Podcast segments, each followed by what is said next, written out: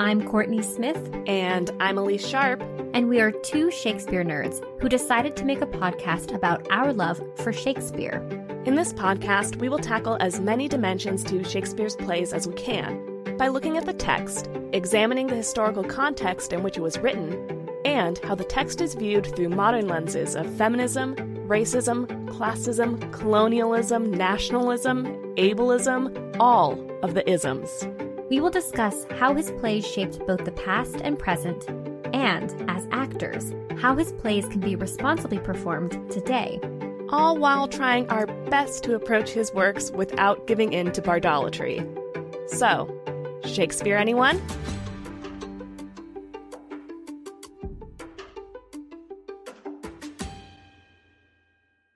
Hi, listeners. It's Kourtney here. If you are listening to this episode after 2023, you might be wondering who is this Korey Leigh Smith host? When we started this podcast, I went by that stage name, Korey. I've chosen to leave my stage name, and as you know, I now go by Kourtney. But before you enjoy past Elyse and past Kourtney's episodes in our back catalog, I wanted to clarify the name switch. Now that I've set that straight, I invite you to sit back, relax, and enjoy the episode. Hello, listeners. This is Kourtney. Elyse and I are so thrilled to continue bringing episodes of Shakespeare Anyone to listeners like you for free. We do this out of our love for Shakespeare, theater making, scholarship, and decentering dead white men. We put a lot of hard work into research, recording, editing, and generally producing a podcast. With that said, I'm here to remind you all that we have a Patreon page if you want to support our current work and our future goals that we believe Patreon will help us achieve. We've created a variety of support levels and continue to create exclusive bonus content for our patrons on a monthly basis. Our bonus content so far includes Shakespeare Stuff We Loved This Month posts, where we share the Shakespeare related products we are obsessing over. Not only that, but we already launched bonus episodes. One is an extension on our conversation with Dr. Simone Chess about John Lyly's Galatea and early modern trans studies. And the second is a conversation with special guest Stephanie from Protest Too Much podcast, in which we review Joel Coen's Macbeth starring Denzel Washington and Frances McDormand. Elyse and I also discuss Shakespeare adjacent content like movies, TV shows, books, to name a few, and share those conversations exclusively to Patreon. These are incredible conversations you can unlock as a patron.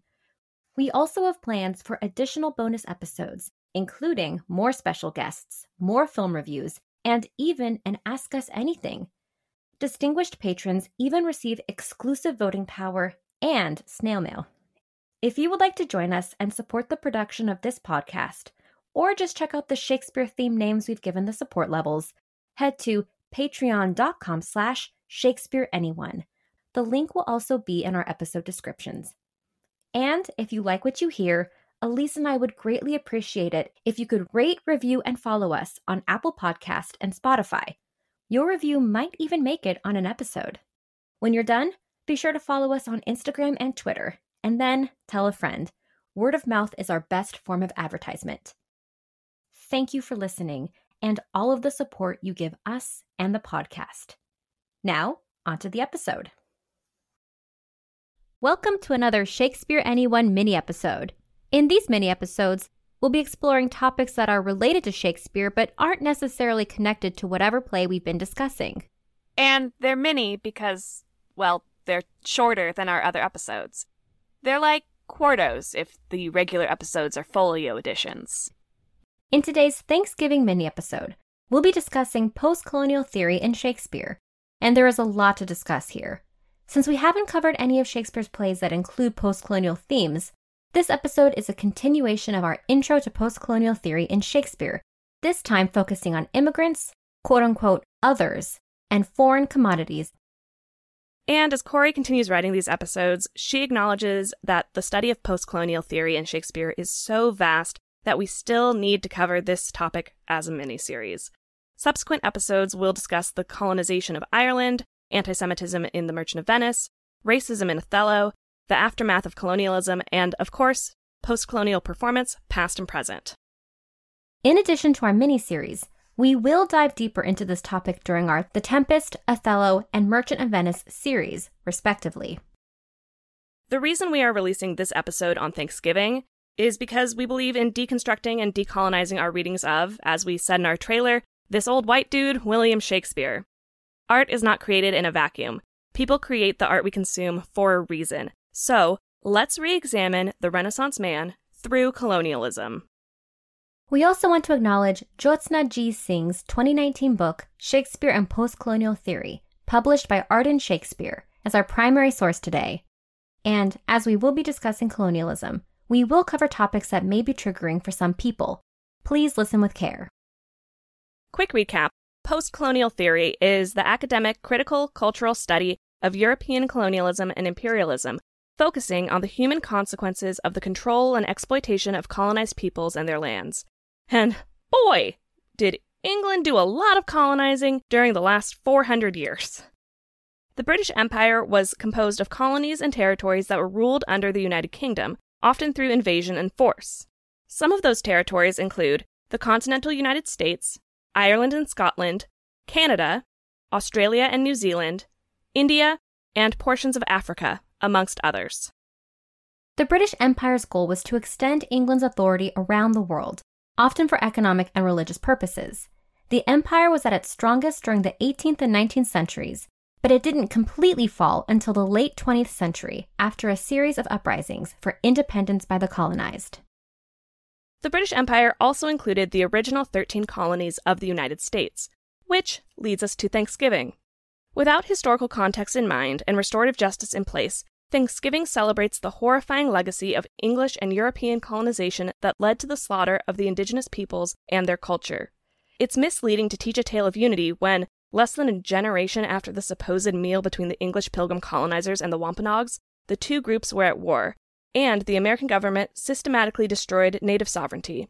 In addition, native peoples and their allies call Thanksgiving the National Day of Mourning. If you're listening to this episode and are unsure of what to do about the Thanksgiving holiday because the history is so bleak, stick around for the end of the episode. We have suggestions about how to begin ethically celebrating this moral dilemma. So now, let's tie colonialism to our main man, William Shakespeare. But how? Last Thanksgiving, we discussed the colonial imagination.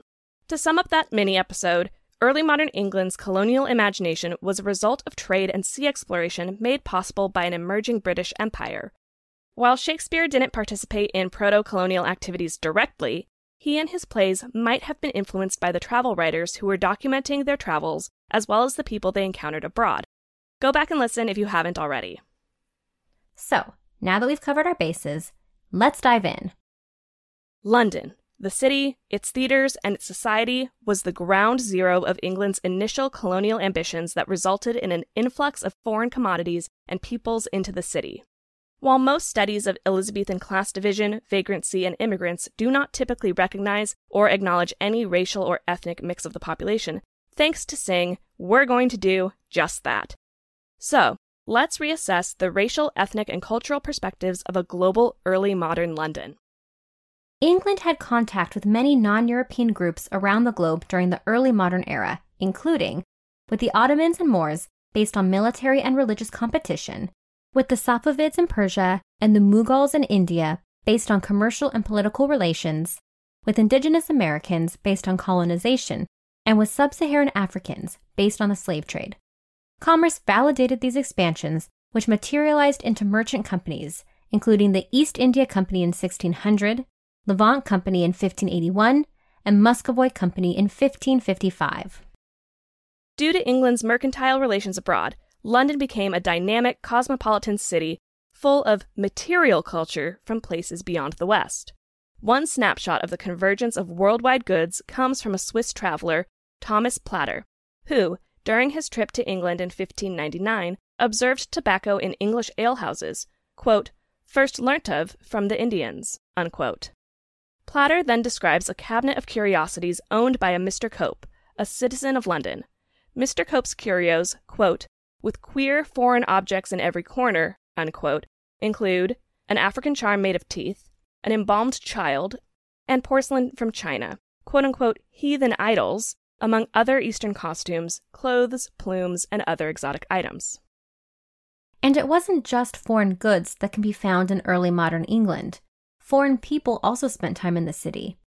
A documented account of a portrait of a Moorish ambassador, Abd Elohed ben Masoud ben Mohammed Anaun, known as Hamet Zarif in England, provides an image of a Mahometan, now referred to as Mohammedan or a follower of Muhammad, in the streets of England.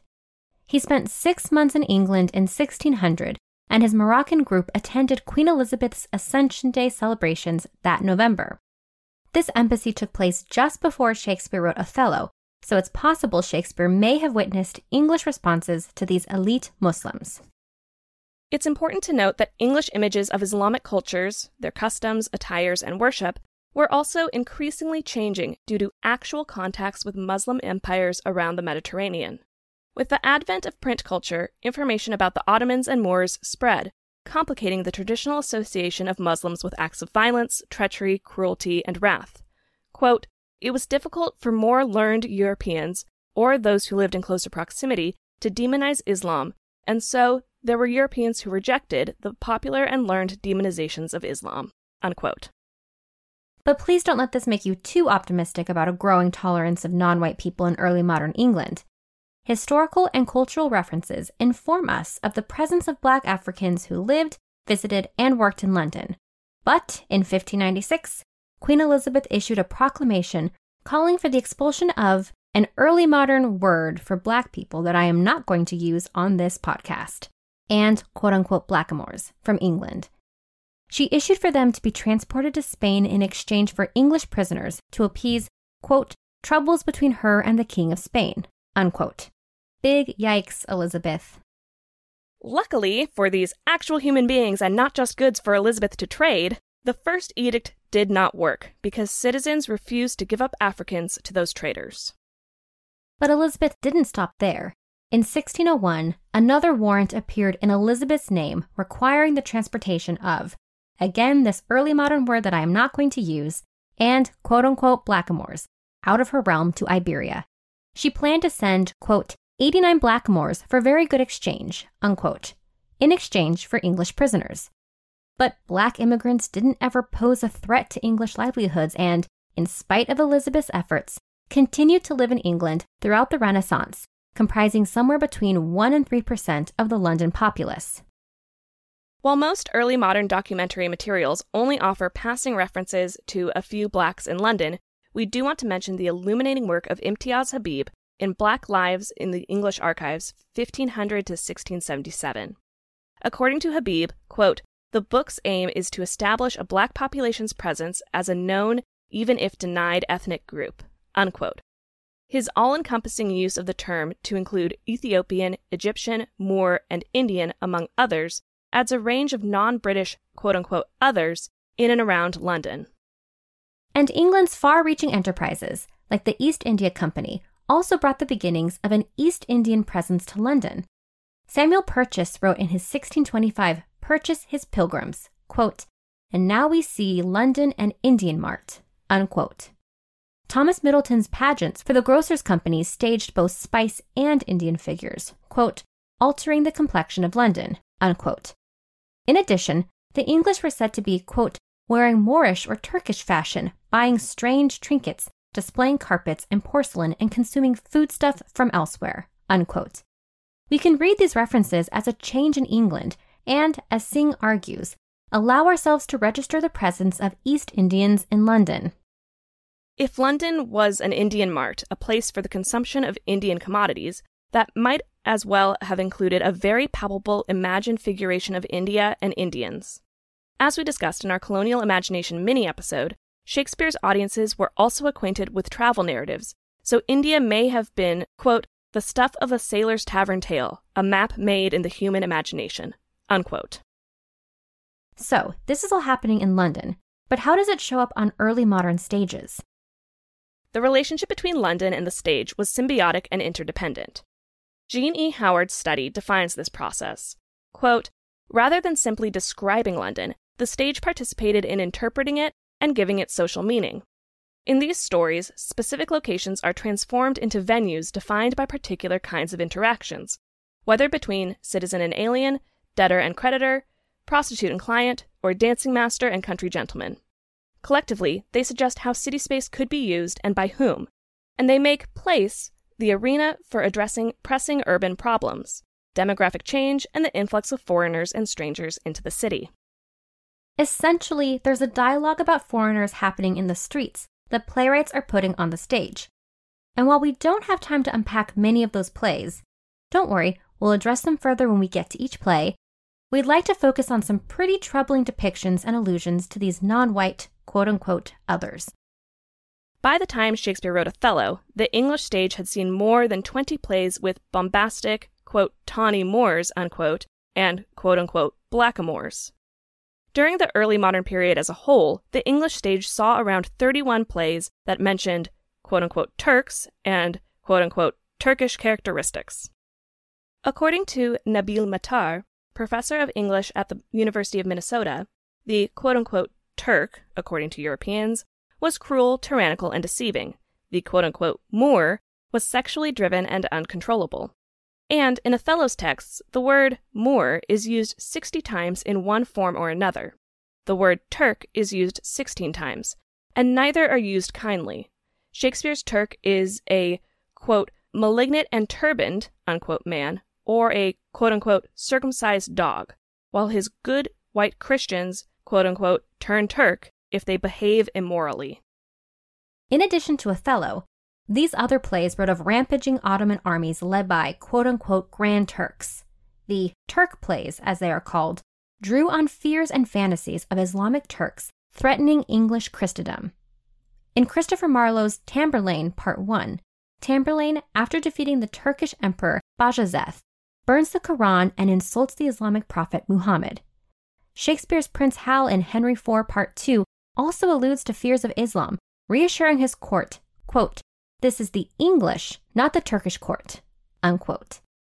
This sentiment, English values good, Turkish values bad, is not unusual. In fact, after the Protestant Reformation, a pamphlet from the Catholic Cardinal of Canterbury, who was upset by Henry VIII, referred to the new Protestants as, quote, the new Turkeys, unquote, or new threats popping up in English Catholic society. And while early modern plays reinforced London's fear of Muslims, whether they be Ottoman, Mediterranean, or North African, they had less to say about India. Indian characters are not portrayed in, and India is hardly referenced to, in Shakespeare's plays. However, the quote unquote Indian Mart of London can be examined through the integral plot device of the changeling Indian boy from A Midsummer Night's Dream. In her essay, Obscured by Dreams Race, Empire, and Shakespeare's A Midsummer Night's Dream, Margo Hendricks lays out a question regarding the alluded to changeling Indian boy. Quote, what implications about race and early modern England's mercantilist and or colonist imperialist ideology might we draw from Shakespeare's use of India? Unquote. Hendricks, along with many others, view India as the play's engagement with mercantilism, as well as a metaphor for the demand for Eastern commodities, evoking an exchange between goods and bodies, Shankar Raman views the Indian boy in relation to practices of colonialism. Quote, if the Indian boy represents his absent mother and her relationship to Titania, colonial discourse concretely represents his value through the foreign merchandise destined to be consumed in the home country. Despite their differences, Oberon and Titania's economies both rest upon commodifying the East. Unquote. So, while Shakespeare depicted few non white, or assumed to be non white, characters on the early modern stage, what these characters said about the foreign and immigrant, quote unquote, others comes from somewhere and was meant to communicate a strong opinion about these peoples and places to its audiences now, ripe for post colonial discourse. That's all the time we have today. So, to sum up this episode, mercantilism complicated early modern identity by labeling foreigners and immigrants, quote unquote, others, while also consuming their material culture. In addition to the material, a post colonial lens allows us to imagine Shakespearean audiences as cosmopolitan and worldly, enjoying imaginings, good or bad, about Africans, Middle Easterners, and Indians. And while it can be uncomfortable to read Shakespeare through a post colonial lens, ignoring the possibilities of such a reading only further ignores the public discourse surrounding early modern England's ambition to colonize.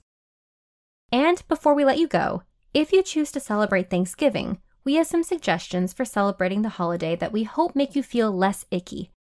First, unlearn revisionist history and learn real history.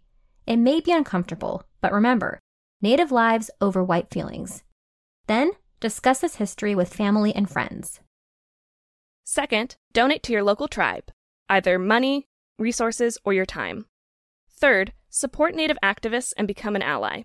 Get involved in restorative justice and diversify your feed by following Native activists, organizations, and artists. Fourth, and finally, support Native businesses, art, and academia. Today, we recommend listening to the All My Relations podcast episode, Thanks Taking or Thanksgiving. And that's post colonial theory. Keep an eye out for future post colonial mini episodes. Thank you for listening to this episode. I'm Kourtney Smith. And I'm Elyse Sharp. This is Shakespeare, anyone? Thank you so much for listening to Shakespeare Anyone. Works referenced in this episode are available in the episode description. Our theme music is Never Ending Minute by Sounds Like Sander. If you would like to support us, it would help us out if you would hit the subscribe button, like us, leave a comment, write a review, share us on social media, tell a friend about us, all the things. We'd appreciate it. You can also support the podcast at patreon.com slash Shakespeare Anyone. Patreon patrons get access to exclusive bonus content throughout the year. The link is also in the episode description. For more, you can visit our website, shakespeareanyone.com, follow us on Instagram at Shakespeare Anyone Pod or Twitter at Shakespeare Anyone. For Twitter, that's Shakespeare Any and the number one. Every other platform is spelled out like the name of the podcast. Now, because you listened all the way to the end of the credits, here's a completely random Shakespeare quote for you.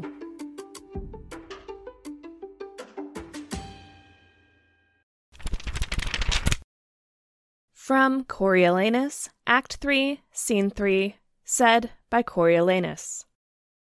Thus I turn my back. There is a world elsewhere.